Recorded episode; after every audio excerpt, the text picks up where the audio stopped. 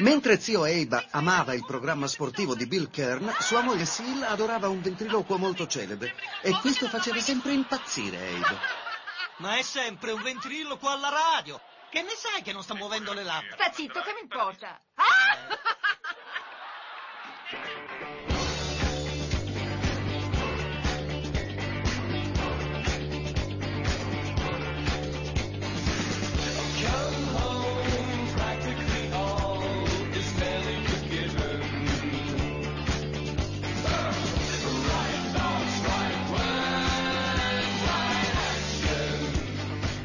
Buongiorno, buon mattino, ben ritrovati per una nuova puntata di Uguale Noi, il programma del mattino di Radio Cooperativa che vi tiene compagnia finché vi alzate, finché date un bacino alla vostra moglie, al vostro marito, alla vostra compagna, al vostro compagno, finché portate giù il cane, finché lo riportate su, vi vestite tratelati per andare al lavoro. Buongiorno a tutti, oggi non saluto nessuno perché sono da solo e purtroppo insomma Sapete che noi siamo una radio che si basa pre- prevalentemente, totalmente sul lavoro dei volontari, per cui eh, ogni tanto i volontari vengono meno e oggi non ho, non ho nessuno che mi faccia qui compagnia, ma cercherò di tenervi compagnia io al meglio con quello che riesco a fare. Oggi sarà una puntata impegnativa, per cui se vi va eh, ascoltateci con il blocchetto degli appunti, se no ascoltateci con leggerezza, ma partecipate, partecipate, partecipate, chiamateci allo 049 880 9020. È stato un weekend intenso questo per il nostro paese, eh, perché vabbè, insomma, all'indomani dell'insediamento di, di, di Mattarella la, il dibattito pubblico è stato eh, totalmente assorbito da Sanremo praticamente. Vi consolerà sapere, sempre che non lo sappiate già, che hanno vinto Mahmoud e Blanco. Mahmoud in una splendida livrea da, da cameriere con tanto di traversina ai pantaloni e Blanco di bianco, con una notevole fantasia eh, cromatica. E ci vorrebbe Anna per dirci com'è, com'era il loro pezzo. Eh, io l'ho ascoltato un po', bah, francamente l'ho trovato un pochino melensino, ma insomma io ho dei gusti un po' particolari, quindi non, non, non faccio certo testo. Per il resto è stato un weekend all'insegna del bel tempo e se volete dirci quello che avete fatto potete chiamarci sempre allo 049 880 9020 e io non ho fatto assolutamente niente, ho fatto una bella camminatina in centro la mattina di, di domenica, devo dire che c'era poca gente ed è stato gradevole. E c'era il blocco del traffico, questa è un'altra cosa di cui dovremmo parlare. L'inquinamento, perché per il non so che anno consecutivo, ma quarto, quinto, sesto, settimo, la pianura padana è la regione, macro regione, più inquinata d'Europa. Più inquinata d'Europa, è una cosa incredibile. E c'è ancora chi si oppone a, come dire, per esempio alla, alla costruzione di servizi di, di, di infrastrutture di, di, servizio pubblico come tram, come eh, ferrovie. E, continuiamo a costruire strade, continuiamo a, a, protestare quando vengono chiuse porzioni della città al traffico. Ma ragazzi, ma, cioè, non possiamo continuare a respirare schifezze. Per cui, insomma, eh, l'alternativa è quella, fare servizi di trasporto pubblico. Ah, ecco una cosa bella, è stato firmato bella, insomma, per qualcuno è bella, per altri, per altri non proprio. È stato firmato eh, congiuntamente dal sindaco di Vigonza, da quello di Padova e dal sindaco di Rubano Sebrinadoni eh, l'accordo che eh, sancisce finalmente insomma, la, la, la, il via libera burocratico diciamo, delle amministrazioni alla costruzione della linea del tram di Padova, la seconda linea del tram di Padova, che poi sarebbe secondo, credo che sia la SIR 3, ma è la seconda in ordine cronologico che viene costruita, che congiungerà Vigonza a Rubano ed è un'ottima cosa perché sia Vigonza che Rubano sono dei quartieri dove molti padovani sono andati a vivere perché hanno trovato una casetta un po' più carina con un pezzettino di terra, eh, singola magari a un prezzo un po' più contenuto rispetto a quello che avrebbero trovato in città e, e però quotidianamente devono prendere la loro macchina per andare in città a lavorare. E con il tram questo non dico sì non sarà più necessario.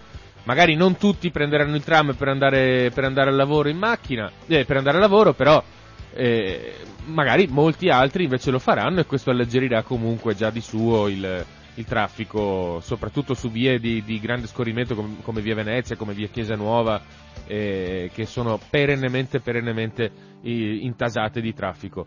E insomma, una buona cosa. Poi molti, molti dicono che invece è una, una, schifezza, il tram non funziona ed è brutto e porta criminalità e fa spostare gli immigrati e i, e i criminali, gli spacciatori dalle zone del centro verso le zone del, della periferia. E, però questo è tutto da dimostrare e, e comunque è anche un pelino razzista come punto di vista. Però insomma vedremo. E in, come dire, lo sfidante invece al sindaco Sergio Giordani è, ha fatto la sua prima conferenza, insomma, conferenza di presentazione alla stampa, eh, si è presentato alla stampa in un bar del primo centro, subito, te, subito passato il cavalcavia Borgomagno a Padova.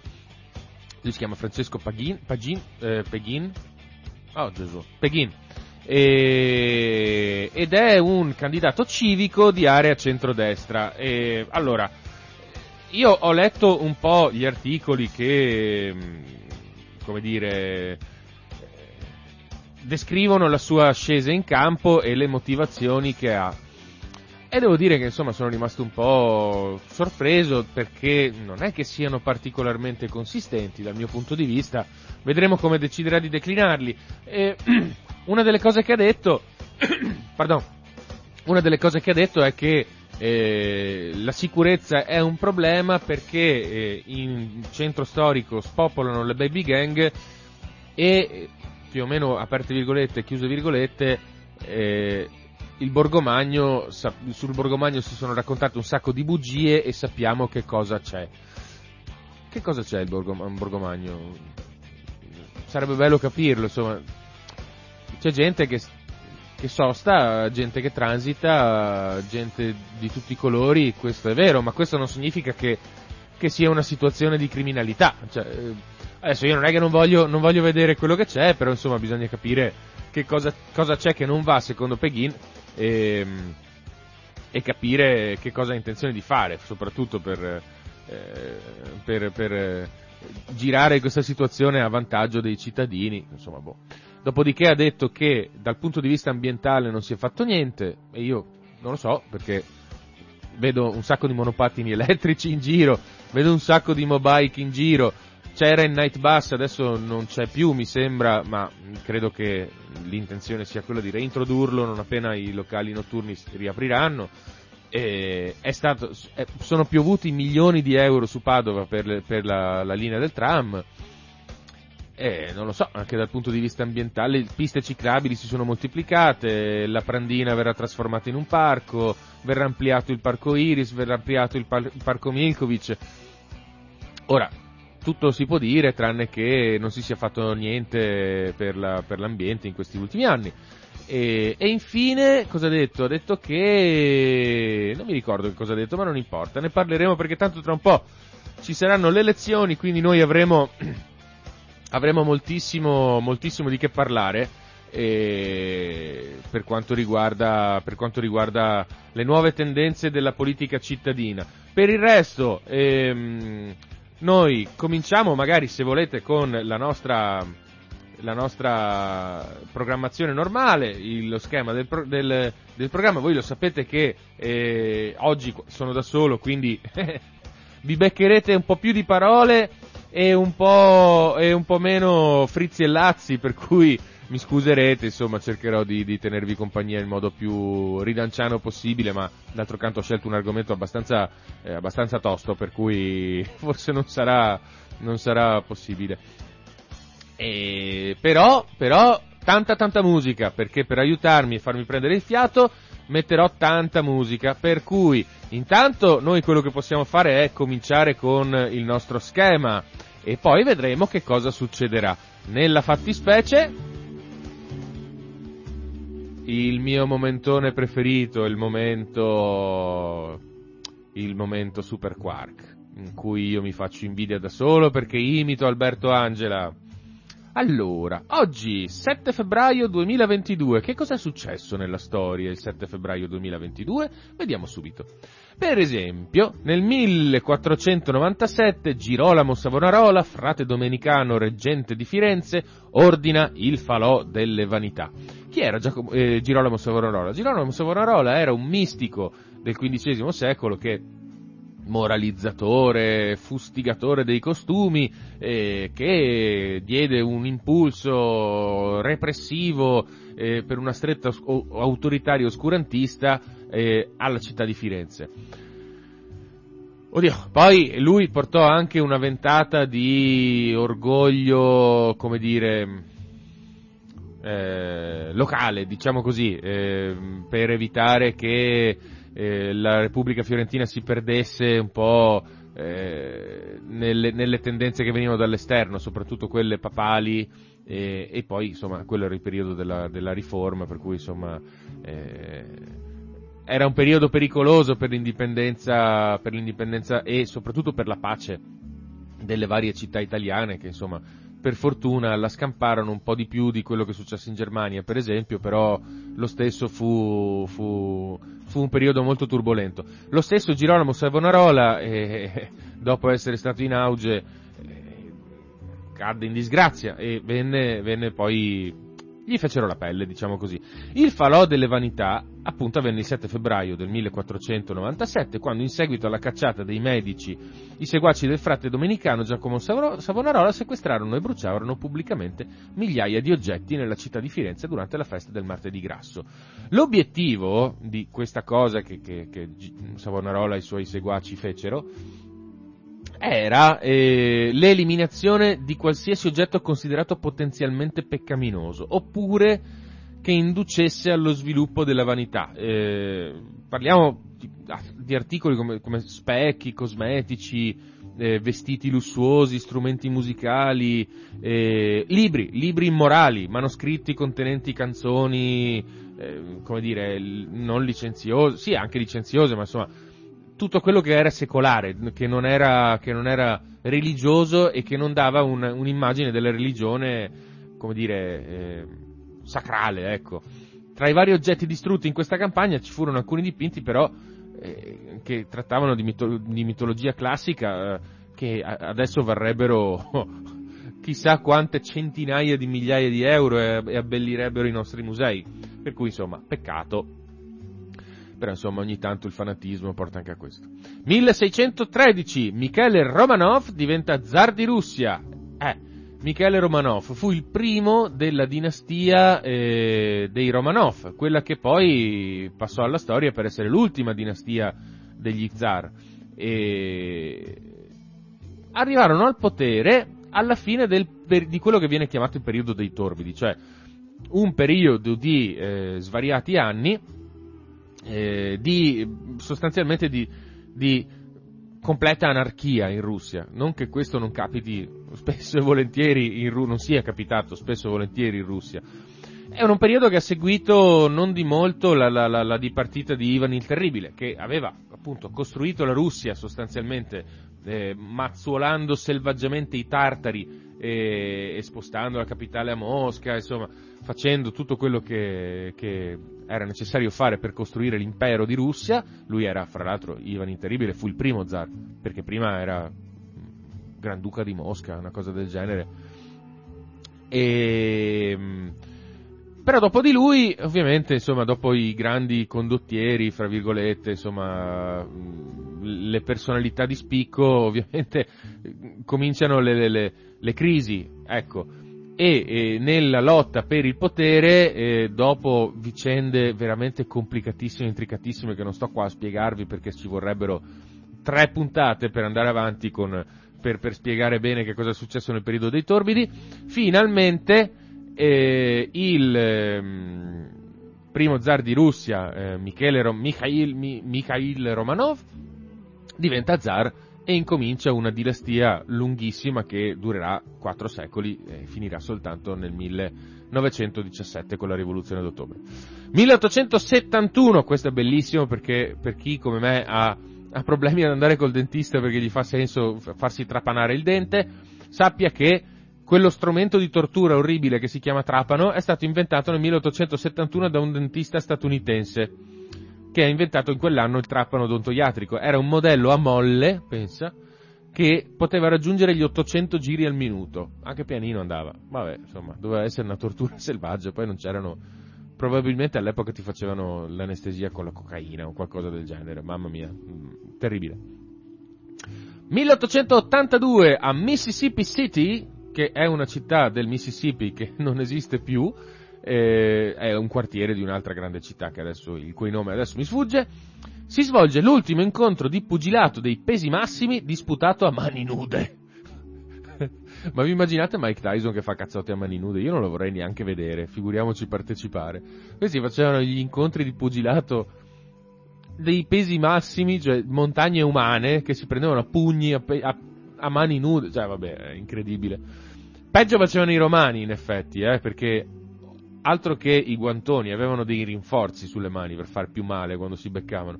Se, se andate a Roma, al Museo Farnese mi sembra, che ci sia la statua del, del, del pugilatore, un bronzo di epoca classica che è, ragazzi, meraviglioso. Andate a vederlo perché è veramente bellissimo. Il pugilatore.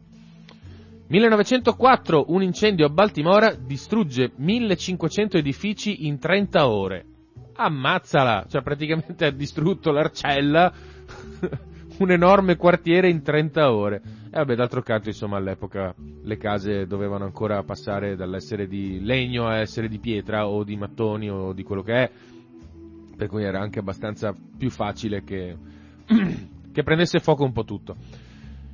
1914, occhio, questa è bellissima. Nasce il personaggio di Charlot con il primo cortometraggio dal titolo Charlot ingombrante Charlie Chaplin, il vagabondo, eh, le scarpe bucate, le, le, le, il bastone che si piega di un'elasticità unica, personaggio iconico che tutti quanti conosciamo perché ha fatto parte della, de, de, del mondo del cinema per 30 anni all'inizio, ai suoi albori e, e, ci ha regalato perle di comicità che sono una cosa incredibile. Fra l'altro la vita di Charlot, è, è, Charlot, di Charlie Chaplin è stata incredibilmente affascinante perché come tanti, vabbè, immigrò negli Stati Uniti per fare l'artista e divenne una star assoluta del cinema e poi nel momento in cui eh, ci si trovò a doversi misurare con l'anticomunismo venne fatto fuori anche lui dagli Stati Uniti e alla fine andò a vivere in Svizzera. No, è incredibile questa cosa, come, come per ideologia, come per fanatismo si riesca a, a mandare a quel paese anche gli artisti più, più dotati, più quotati e che fanno, fanno onore alla fine ai nostri, ai nostri, paesi, soprattutto gli Stati Uniti, devo dire, devo dire che hanno avuto problemi di questo tipo, anche l'Italia, ma quando c'era il fascismo, perché per il resto quello che noi facciamo è in effetti mandare via, mandare via le nostre migliori risorse in modo morbido, fra virgolette, nel senso che non trovando lavoro qui vanno all'estero. Penso a tantissimi ragazzi che, che, che in questi ultimi anni hanno scelto di andarsene via perché, perché in Italia non vedevano un futuro. È, un, è veramente un peccato ed è una, un impoverimento incredibile per le risorse di questo paese. Ma insomma, speriamo che, la tendenza si inverta. Oh! 1943, seconda guerra mondiale, negli Stati Uniti viene annunciato il razionamento delle scarpe. Oh, sì, il razionamento delle scarpe. Si razionava tutto, fra l'altro nel 1943 negli Stati Uniti, cioè, non credo che fossero ancora al top dell'apice del picco della loro produzione industriale, ma, ma quando ci arriveranno produrranno un bombardiere B-29 nuovo di zecca ogni 10 minuti, cioè una cosa incredibile. E questi razionavano le scarpe, è incredibile sta cosa. Le scarpe, cioè il, vabbè, il burro lo posso anche capire, beni di consumo, lo zucchero, eccetera, eccetera, ma le scarpe, va bene che devi dare, devi calzare un esercito enorme, però un paese come gli Stati Uniti, non so, chissà quanto è durato questo razionamento, non credo molto. 1944, sempre la seconda guerra mondiale, le truppe tedesche lanciano la loro controffensiva contro la testa di sbarco di Anzio e di Nettuno. Ragazzi, il ventre molle d'Europa, come diceva Winston Churchill, che alla fine poi tanto molle non fu.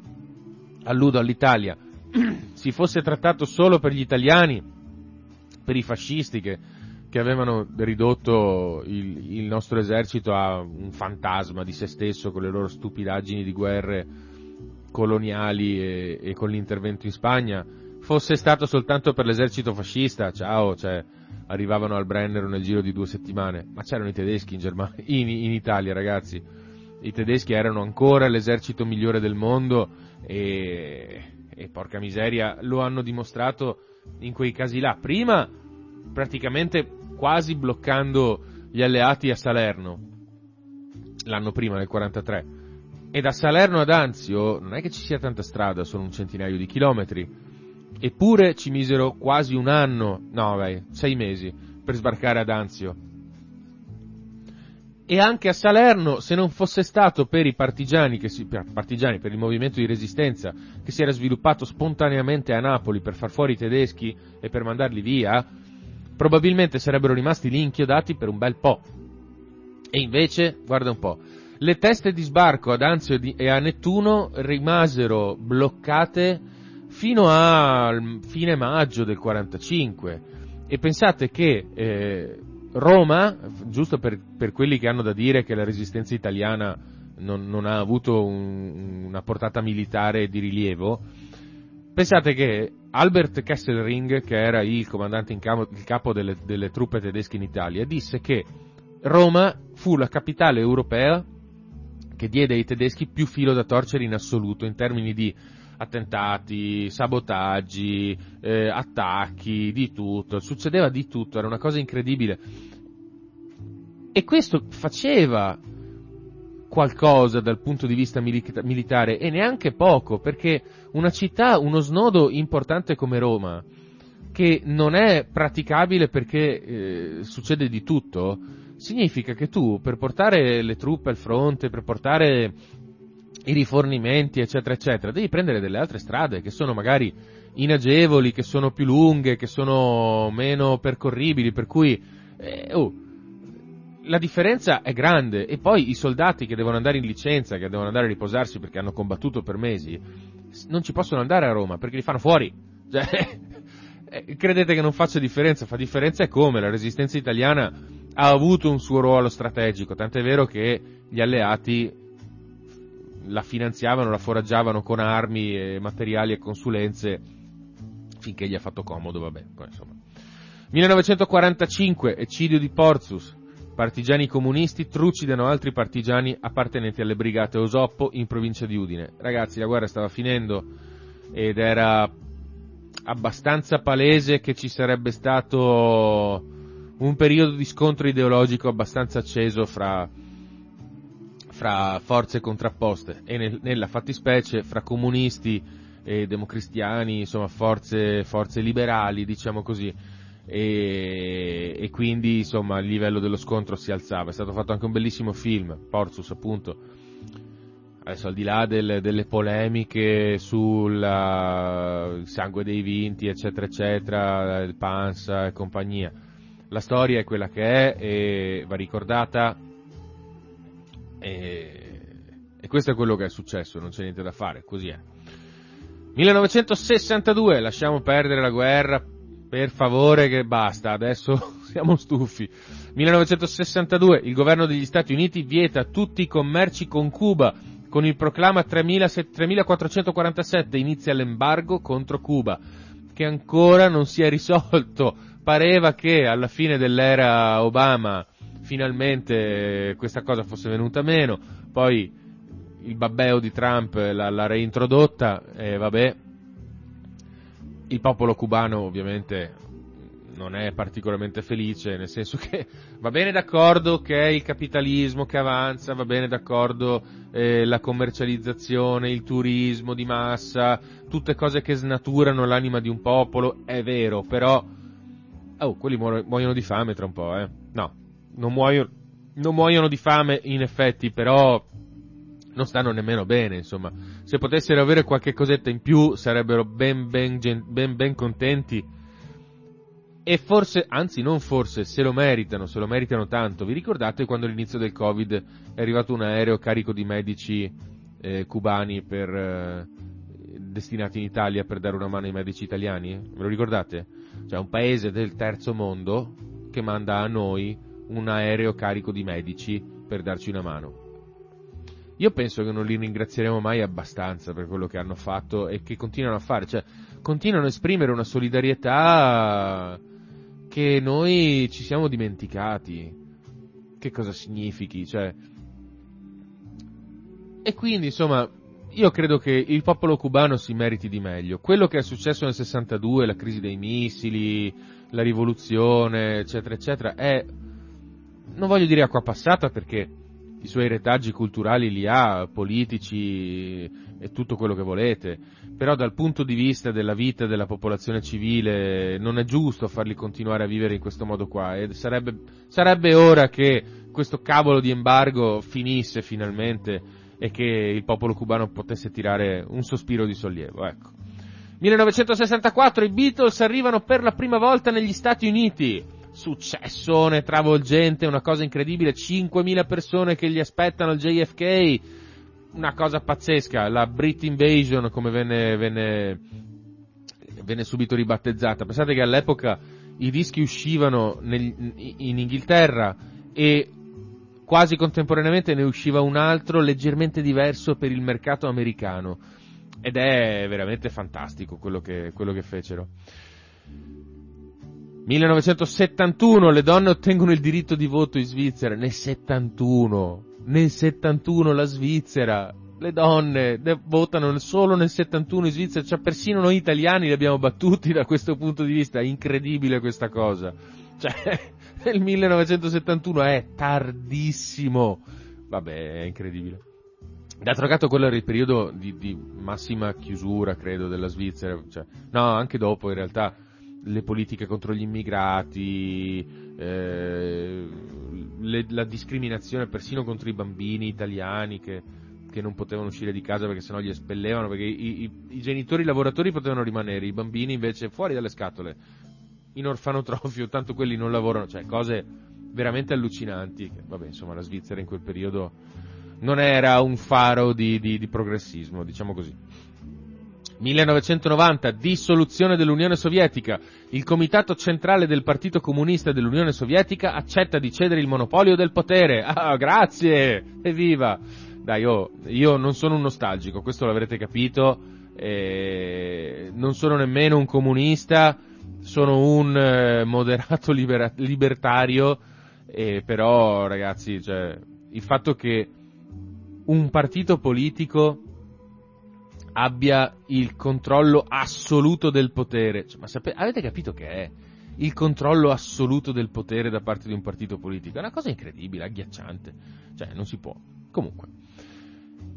1991 a Londra l'IRA usando un mortaio rudimentale montato sul retro di un furgone, riesce a far esplodere un ordigno nel cortile del numero 10 di Downing Street, residenza del, pre- del Premier John Major, mentre è in corso una riunione di governo per discutere della guerra contro l'Iraq. Cioè, deve essere stato uno shock allucinante. Questi cioè, hanno tirato una bomba nel cortile del palazzo della casa in cui vive il primo ministro la casa storica dove, dove viveva Churchill, dove viveva eh, Neville Chamberlain. Cioè, incredibile sta cosa. Chi, fra l'altro, in quell'epoca lì c'erano, vabbè, c'era l'onda lunga dei, dei, dei troubles eh, fra Irlanda del Nord e Inghilterra, ma c'era anche un processo di pace in corso, cioè discussioni per cercare di evitare di continuare la guerra e questi facevano queste cose qua, cioè, a parte che si dimostravano potenti e inafferrabili, però insomma radicalizzavano anche il conflitto, come dire, non che gli inglesi facessero tanto di meglio, ma insomma vabbè. 1992 i 12 stati della comunità economica europea firmano il trattato di Maastricht. Questa sembra una stupidaggine, ma non è una stupidaggine, anzi il trattato di Maastricht è un trattato che eh, sostanzialmente, fra le altre cose, definisce anche i parametri di accesso all'Unione Europea. E questi parametri vedono anche, mh, mm, come dire, un'espressione democratica di un certo livello all'interno del paese che fa, che fa richiesta eh, per, um, di ingresso all'interno dell'Unione Europea.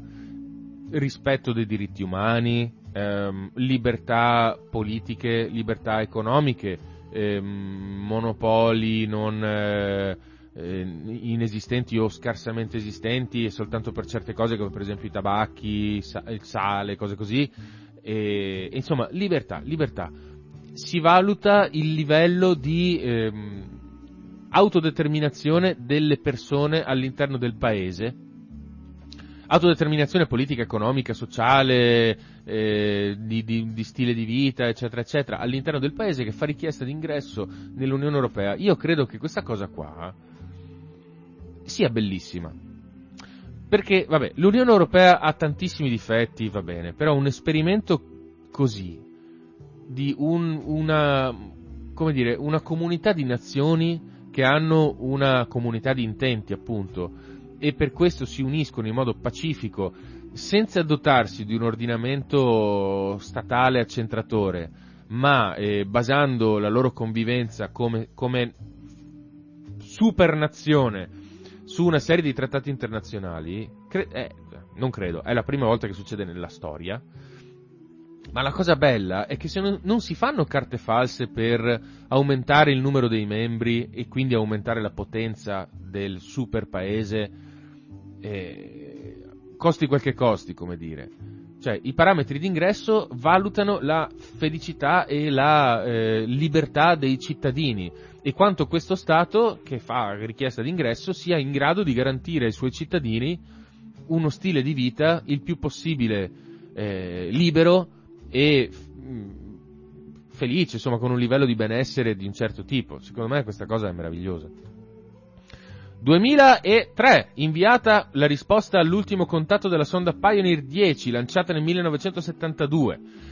Nel 2003 si trovava a 12 miliardi di chilometri dalla Terra, pensate un po'. Il doppio della distanza tra il Sole e Plutone, e quello fu l'ultimo contatto che, eh, che avevamo con quella sonda, nel senso che pochi mesi dopo cercammo di ricontattarla ma, ma il, il, segnale non, non arrivò. E pensate che la luce per arrivare fino a lì ci mette quasi 15 ore, che è nulla, niente di niente, se si pensa a quello che dovrebbe essere se resterà indisturbato il viaggio della sonda Pioneer, Pioneer 10. Perché se resterà indisturbato, fra due milioni di anni, potrebbe arrivare in, nell'orbita della stella Aldebaran, della costellazione del Toro, se non sbaglio, che è una stella enorme, molto più grande del Sole e che dista due anni luce dalla Luna, de, da, da, dal Sole. La cosa bella è che attualmente, dopo 1972, dal 2003, 31 anni, in 31 anni quella sonda ha fatto, ha coperto una distanza pari a 15 ore luce e deve fare due anni luce, ci metterà due milioni di anni. Vabbè, le, le, le distanze che non, non riusciamo a considerare. 2020, arresto di Patrick Zaki in Egitto. Una bruttissima storia che fortunatamente si, si è un po', come dire, mm, non è finita. Non è finita, però la parte peggiore forse eh, è, è passata per, per, per Patrick Zacchi perché è riuscito finalmente a, a, tenere, a, tenere, a, ottenere la liberazione, a tornare in Italia e, e, quindi insomma adesso è un pochino più sicuro, perlomeno non, non, eh, non lo torturano più, non, non, rischia più di fare la fine che fece il povero Giulio Regeni eh, e questo è già un notevole miglioramento diciamo così, però però insomma non è, non è, facile, non è facile per Patrick Zacchi venire fuori da questo, da questo periodo orrendo. Noi passeremo anche i compleanni, però, però ancora mm, ci tocca soffrire un pochino perché un po' di musica ce la mettiamo e siccome abbiamo parlato dei Beatles, parliamo ancora dei Beatles in musica.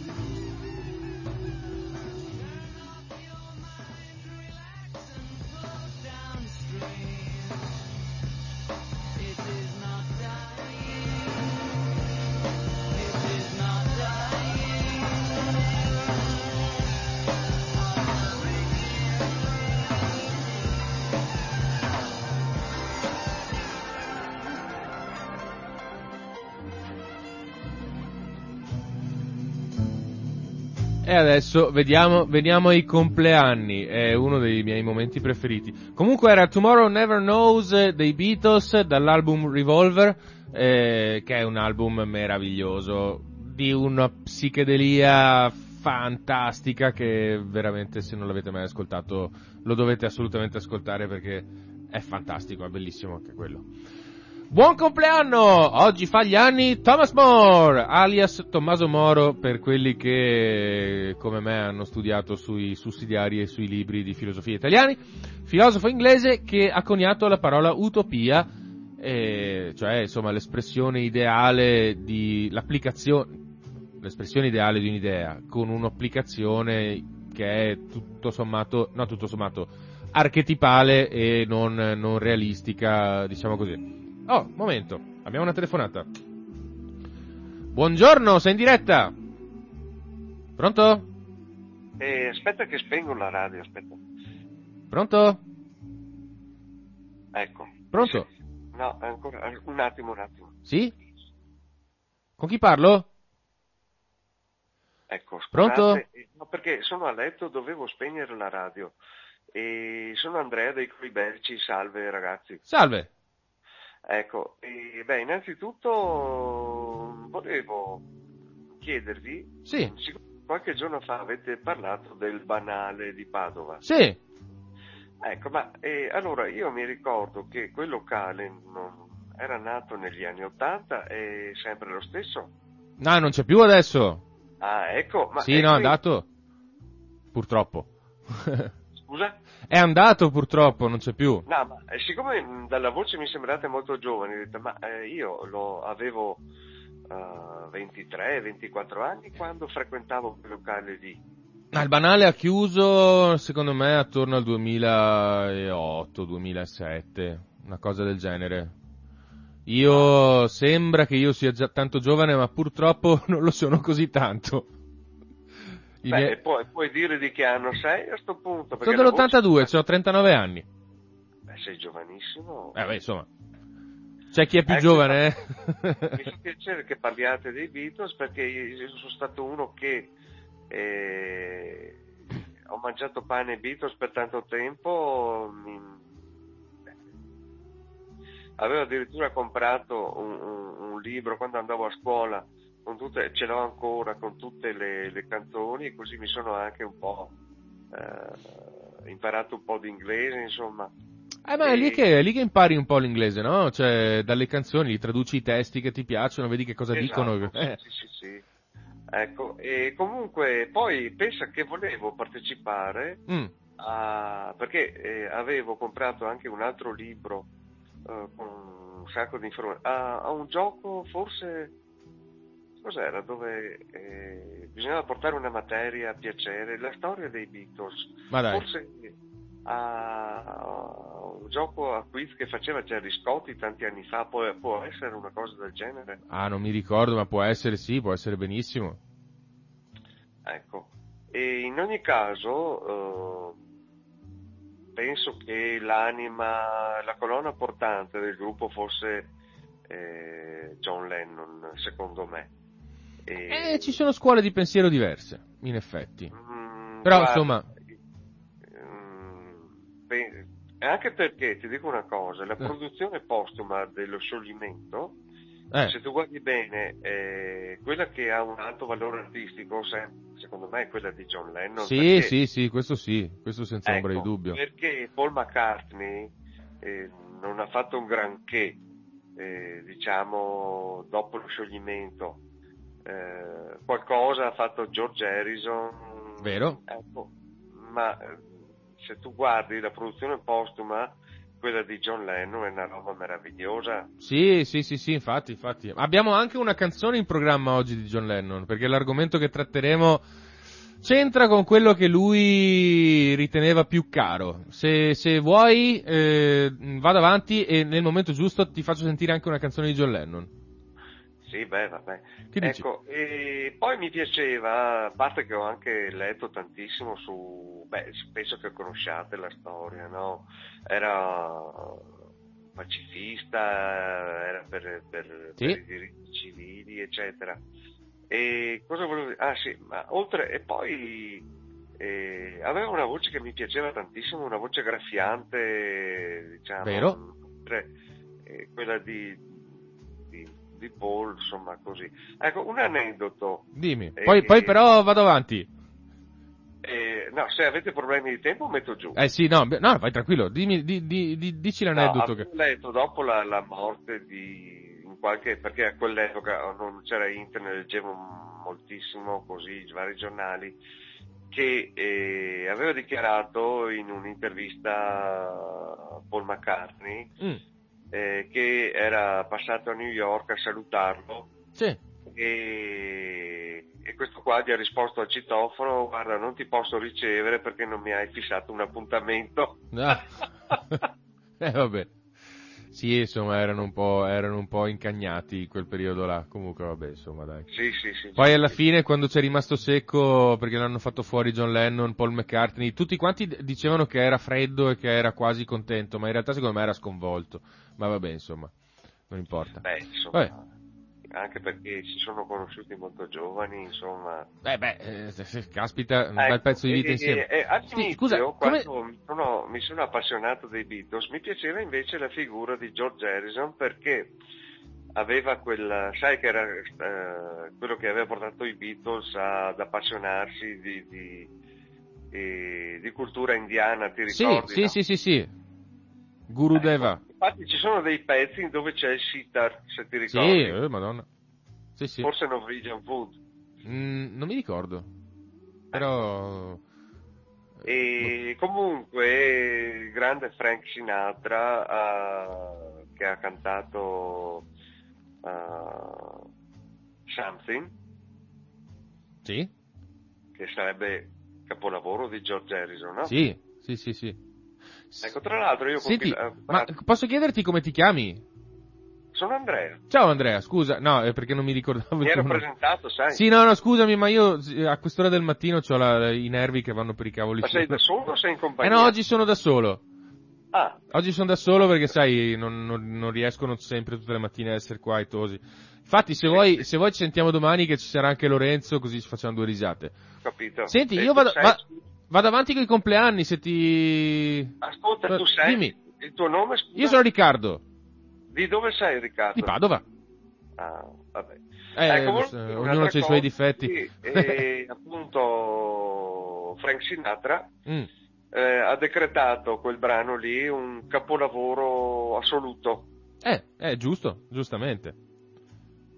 Poi Bene, dai, ci sentiamo allora. grazie Ciao. Andrea, ci sentiamo Ciao. domani. Ciao ciao ciao ciao ciao. Oh, eh, approfondimento Beatles, eh, sui Beatles con un esperto, effettivamente. Oh, ragazzi, sono argomenti che appassionano, non c'è niente da dire. Comunque, andiamo avanti con i compleanni. Tanti auguri, andiamo un po' di corsa perché stiamo, abbiamo sforato i nostri tempi tecnici di gran lunga. E abbiamo un argomento complicato. Tanti auguri a Charles Dickens, l'asso della novellistica inglese, quello che, vabbè, de- delle carole di Natale, i fantasmi natalizi, Oliver Twist, fra l'altro, eh, uno scrittore che è rimasto nella storia. Tanti auguri a Desmond Doss, che era un obiettore di coscienza ai tempi della seconda guerra mondiale. Pensate che questo ragazzo, che era un avventista del settimo giorno, eh, religio- di religione, diciamo così, eh, venne arruolato ovviamente a forza perché c'era la, la leva, la leva obbligatoria, ma si rifiutava di fare del male agli- alle altre persone, per cui eh, divenne un medico e curò sul campo centinaia di feriti durante la battaglia del Pacifico, indistintamente giapponesi o americani, perché per lui contava la vita umana e basta. E fu talmente bravo che venne insignito della Medal of Honor per meriti sul campo come medico, un obiettore di coscienza, cioè è bellissima la sua storia. Tanti auguri a Susie Blady, donna molto fortunata. Avete presente turisti per caso? Quei Susie Blady e suo marito che vanno in giro per il mondo eh, per anni e anni e anni spesati dalla RAI a scoprire le figate che ci sono su questo pianeta, bene, è la vita che tutti quanti vorremmo vivere e lei l'ha vissuta, quindi tanti auguri Susie Blady, è stata una bellissima vita la tua e speriamo che duri ancora decine e decine e decine di anni. Tanti auguri a Francesco Salvi, questa macchina qua devi metterla là, per chi si ricorda il drive-in, fenomeno del drive-in, faceva cappottare da ridere, comunque un comico bravissimo che adesso è un po' fuori dai radar, però e noi lo salutiamo lo stesso. Tanti auguri a Giuseppe Baresi, il capitano del Milan ai tempi dei fine anni 80, primi anni 90, allenatore di calcio attualmente e appunto ex calciatore da 4 stelle. Tanti auguri a Mondo Grosso, mi piaceva tantissimo il nome. Mondo Grosso è un DJ giapponese. Il suo vero nome è eh, Shinichi Osawa e ha scelto come nome d'arte Mondo Grosso e vabbè, lo volevo dire perché è bellissimo. Tanti auguri ad Ashton Catcher, eh, attore statunitense, eh, caratterista, diciamo così, sì, perché un po' caratterista è, nonché marito di Demi Moore, sogno erotico di praticamente quasi tutti noi maschietti perlomeno.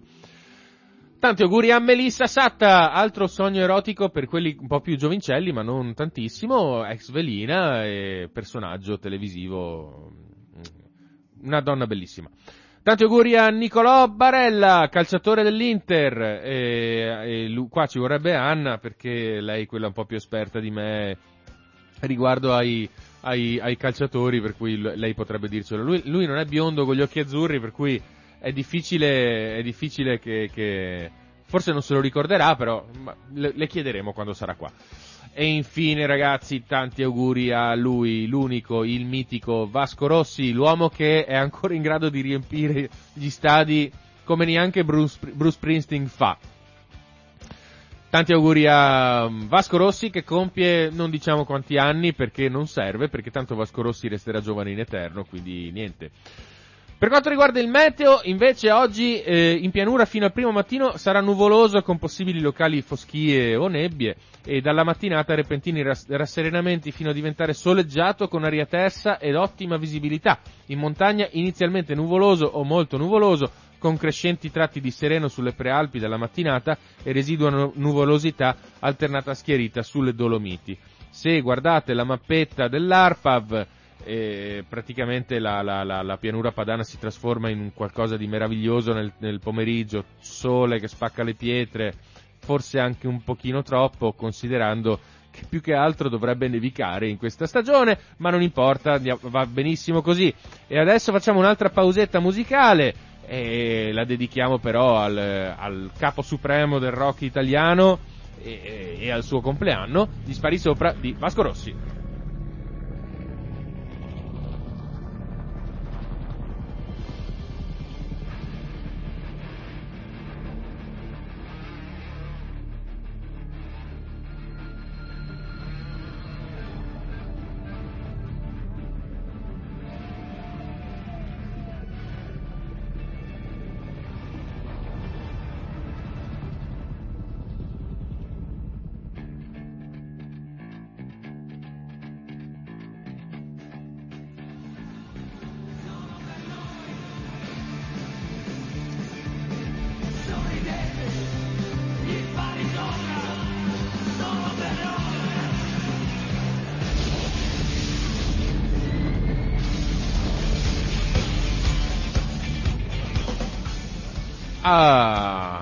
Spari sopra, pezzo mitico, non di Vasco Rossi, perché eh, è una cover in realtà eh, ed, è, ed è insomma è una cover di una canzone inglese che si intitola mi sembra This Party's Over e però lui ha completamente stravolto il significato e malgrado l'arrangiamento sia praticamente uguale e ha, ha, dato, ha, dato, un significato completamente diverso a questa canzone l'ha resa galvanizzante.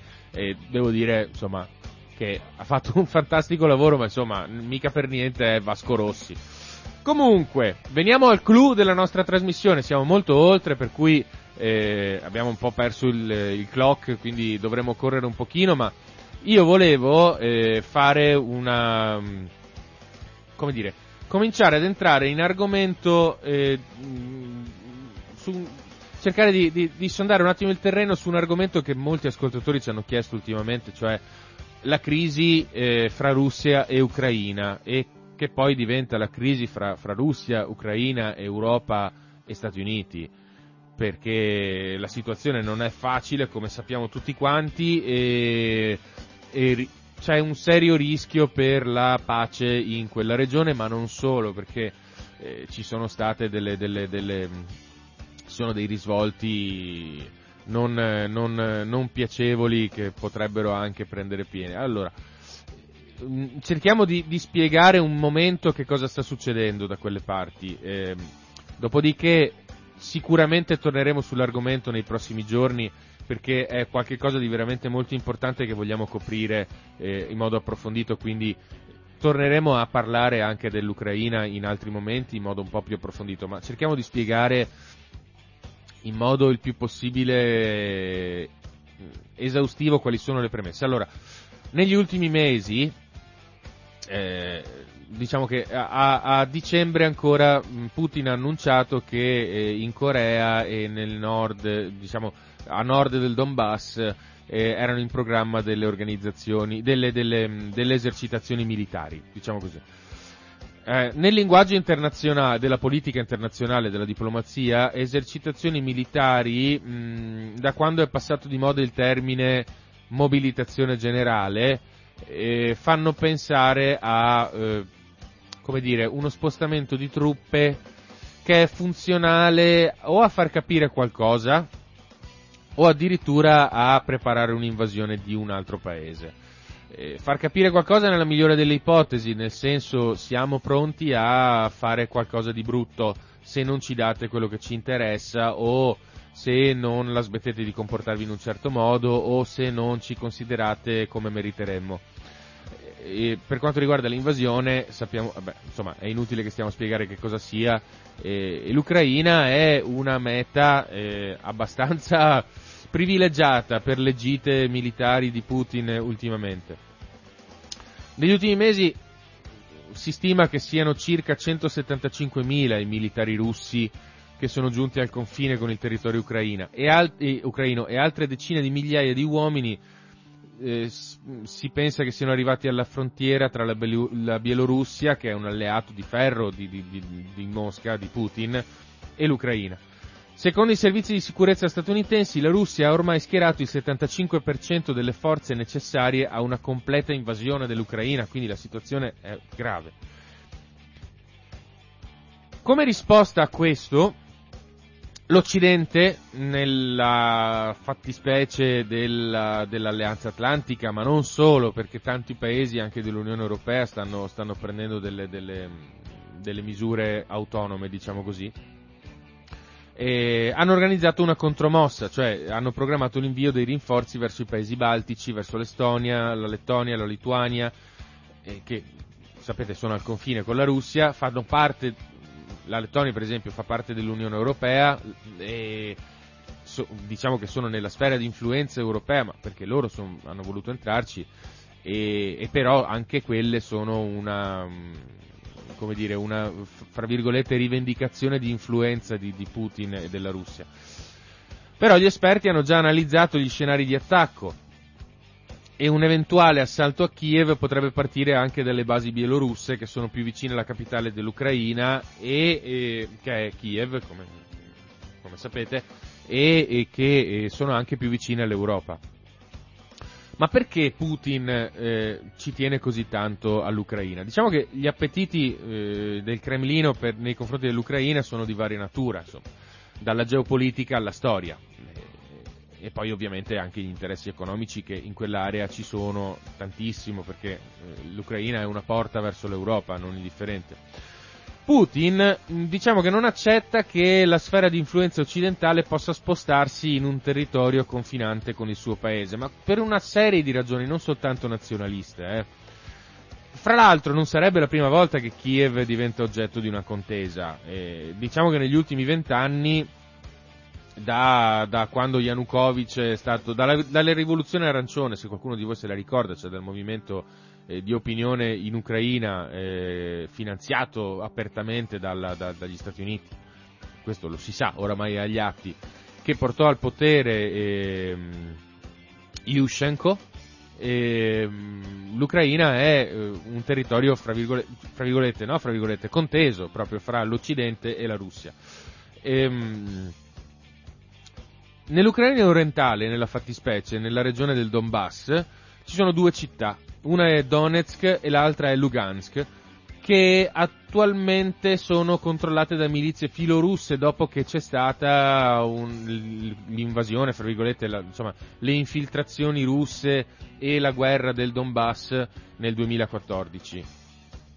Eh, le, le, le, milizie filorusse sono penetrate in quell'area appunto dopo gli attacchi condotti eh, nel 2014 e si sono autoproclamate due repubbliche eh, che potrebbero anche ricevere il riconoscimento da parte del Parlamento russo. Attualmente ancora non sono state riconosciute perché, eh, perché insomma, per ragioni di, di, opportunità internazionale.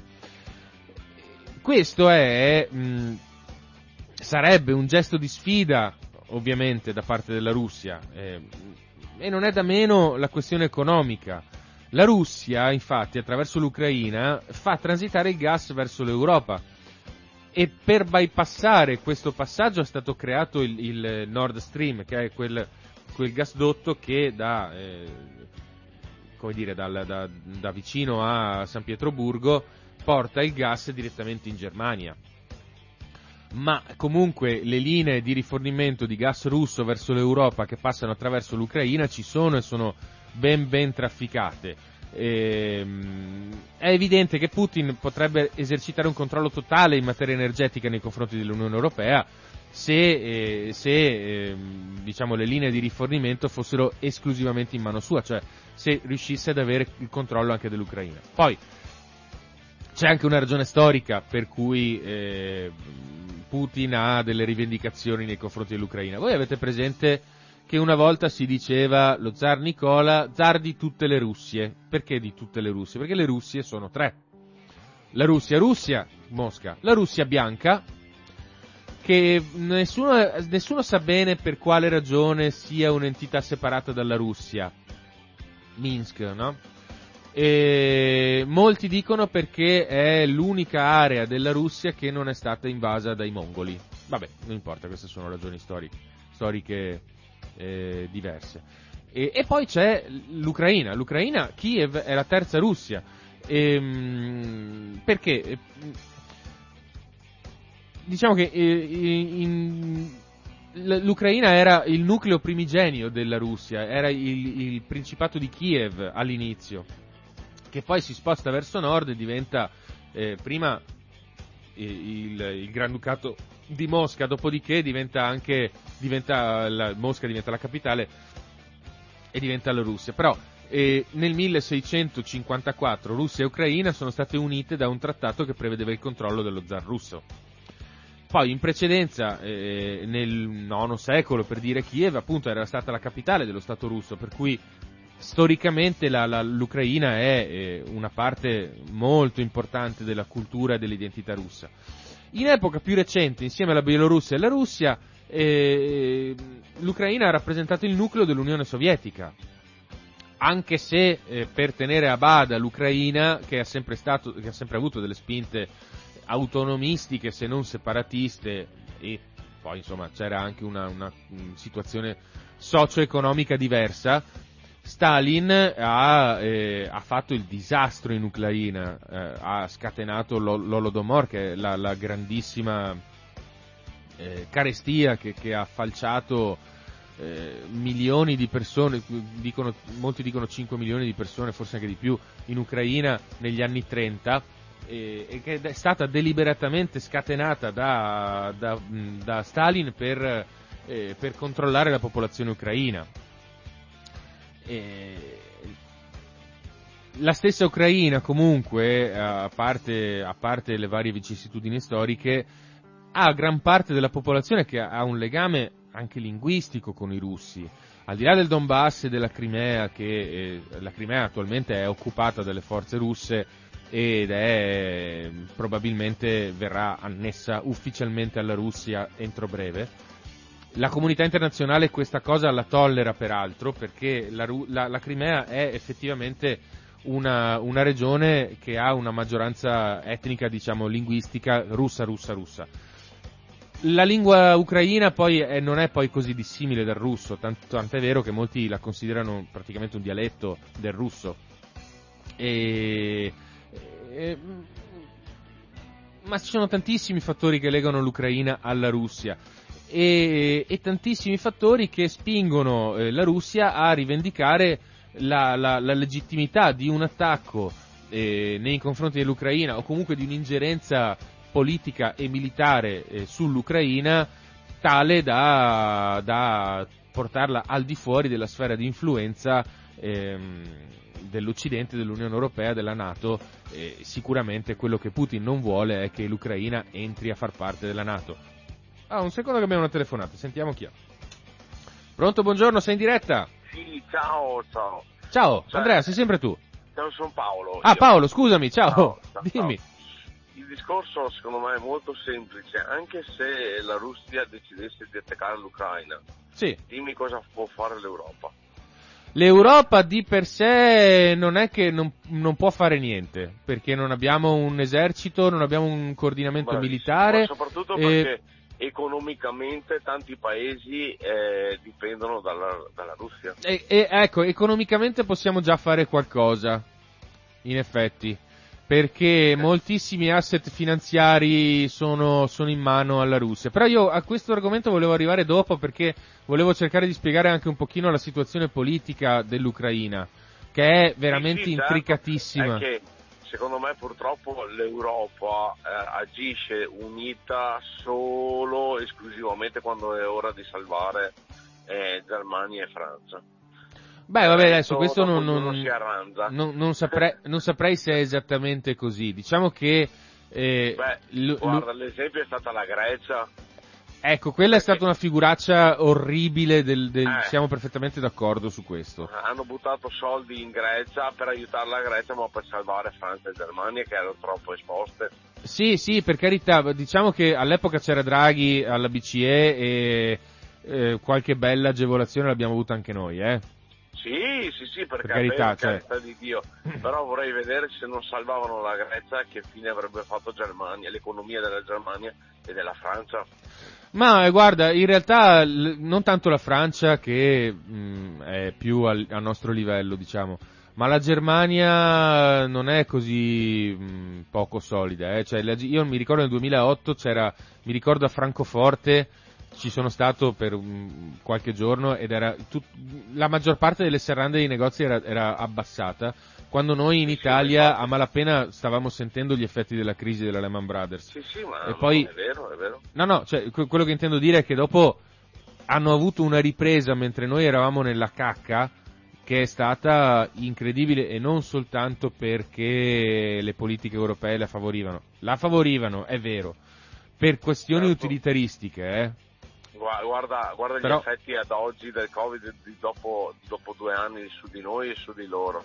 Su di loro è praticamente zero e su di noi sta devastando l'Italia. Beh, guarda che noi abbiamo un tasso di inflazione, per esempio, che è minore di due punti rispetto a loro e stiamo, Sì, ci stiamo riprendendo più dobbiamo velocemente. vedere la però, eh. realtà, eh, dobbiamo sì. guardare la realtà anche, ci Eh, sono vabbè. piazze vuote e ristoranti vuoti. Eh, questo, questo è vero, però... Cioè, dopo sai, la ricchezza può aumentare esponenzialmente, in maniera esponenziale, da un lato solo.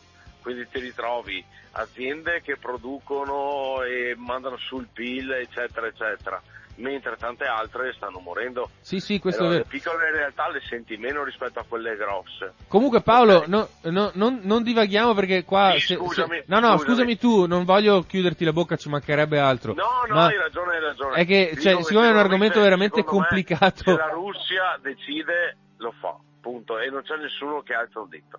Eh, non, non lo so, eh, sì, io guarda, non perché O- non me ne frega... se lo alza è tanto per eh, far vedere, ma di per sé non fa nulla. Ma guarda, io, io spero che ci siano del- degli strumenti diplomatici tali da, da scoraggiare Putin. Adesso non è che Putin... Guarda. io non so, non so se Putin è un pazzo, io credo di no. Eh, credo anzi No, che sia è un gran pazzo, furbacchione. Io ma- posso dirti che se decide di fare una cosa, secondo me la fa. Io ci sono stato un po' in- a Mosca, San Pietroburgo, eccetera. Le, le- le regole lì sono molto ferre. e Se decide, ma hanno sempre detto che se decide Putin di fare qualcosa, lì lo fanno. Sono cazzi acidi. Va bene, dai, senti Paolo, eh, andiamo avanti, facciamo, facciamo una cosa, mandiamo una canzone e poi andiamo avanti con l'opinione. La- Grazie, oh, grazie mille per la compagnia, eh, continua a Ma chiamarci. ciao, ciao, ciao, ciao, ciao. ciao. ciao.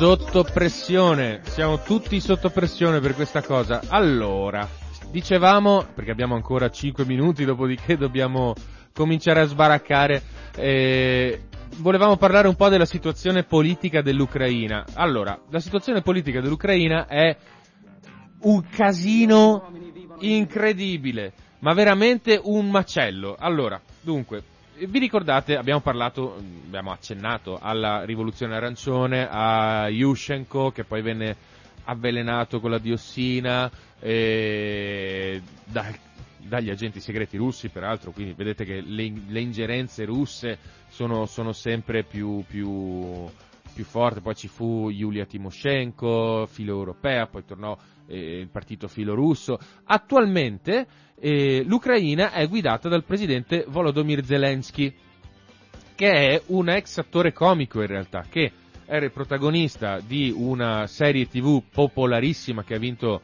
eh, ha vinto premi anche negli Stati Uniti, cioè una bellissima serie, bellissima, una serie tv bella, di grande successo, eh, che, si, che, non chiedetemi di pronunciare il nome in ucraino perché non sono assolutamente in grado, ma eh, era, mh, si intitolava eh, L'uomo giusto, l'uomo onesto, qualcosa del genere. E, mh, e sostanzialmente parlava di questo, di questo, impiegato di banca che a un certo momento decide di entrare in politica e rocambolescamente riesce a diventare eh, il primo ministro dell'Ucraina. Questa serie ha avuto un impatto talmente grande in, talmente profondo in, Ucra- in, Ucraina, dopo tutto il, il disastro, la, la, corruzione del governo, le, le, le, i, i, dire, i, turnover politici violenti eh, e assolutamente, assolutamente eh, scoraggianti per il popolo, ha avuto un impatto talmente profondo che Zelensky eh, si è candidato sul serio alla fine alla presidenza dell'Ucraina e nel 2019 ha preso il 73% dei voti.